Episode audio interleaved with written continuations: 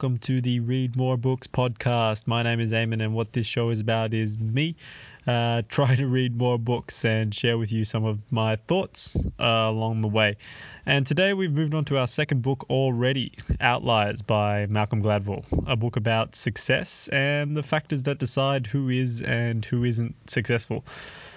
I mean, it is definitely an interesting topic. Knowing how success works would only help us all in our journeys to become successful, if that's what you're out there trying to do. And I ended up picking out this book when there was a buy one, get one half price deal at Dymocks, and I'd heard of uh, Malcolm Gladwell before. And everyone said that he's a really good author. So I dove into it, and yeah, the first few chapters definitely did not uh, disappoint. And at the start, we're introduced to the mystery of success through the lens of these immigrants from Roseto Valfortore. And we are shown that in this case, longevity is not just the sum of healthy choices, eating habits, exercise, but rather it's built into their culture, their values, and opportunities, even. So, similarly, success is not just in our abilities and the decisions we make, but it's built into us through those same means.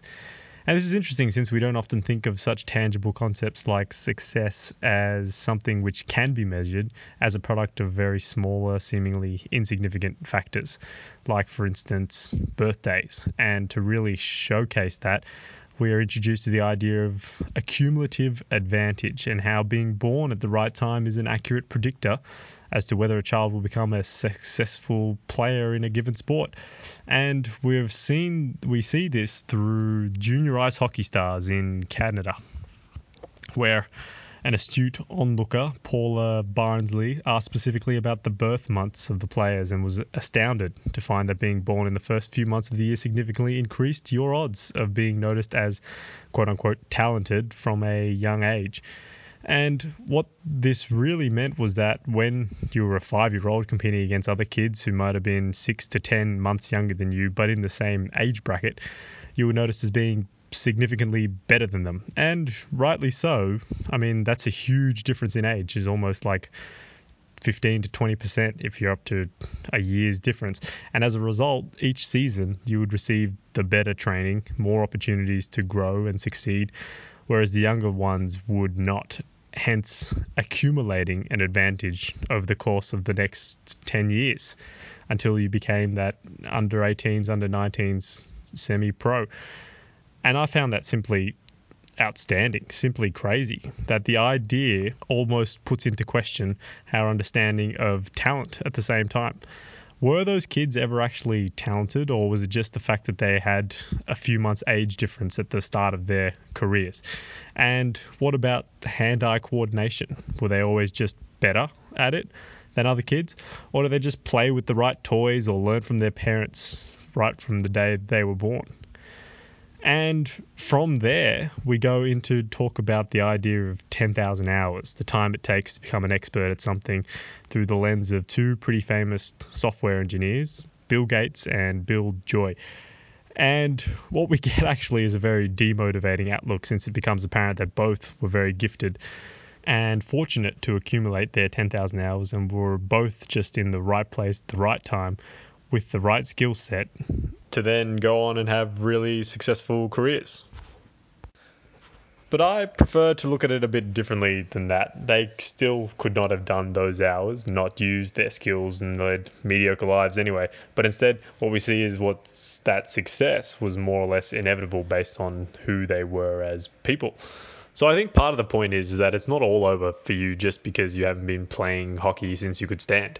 Just that other people may have a head start over you. And everyone likes to talk about how Michael Jordan did not make his high school basketball team, but then seems to neglect the rest of it where he trained relentlessly until he did make the team. And then he trained even harder when he made the team and ended up in college.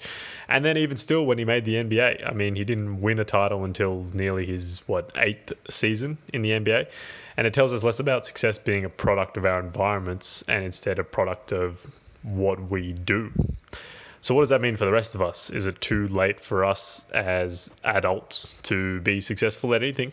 It certainly felt that way when I was reading through the first part of the book. Hadn't really done my 10,000 hours in anything yet. Not sure if I was born at the right time either, so it wasn't really looking good. But how can we get any use out of these interesting concepts? Well, instead of looking at it as a missed opportunity, why not an opportunity? There's a saying that the best time to plant a tree was 20 years ago, and then the next best time is now. So, what tree could we plant today?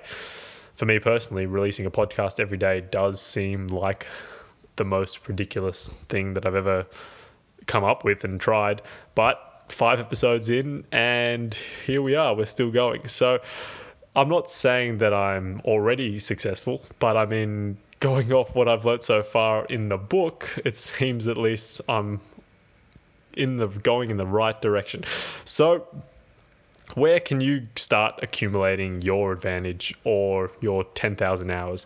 I mean, the sooner you start, the sooner you'll find out if it's something that you would want to do or something that you don't want to do. And that'll no longer be taking up any space, any real estate in your brain with that, that's all for today. Thank you very much again for listening, and I hope you got something useful out of this one. I'm enjoying this book a lot at the moment and can't wait to talk about it again tomorrow. I appreciate you guys for listening, and as always, read more books.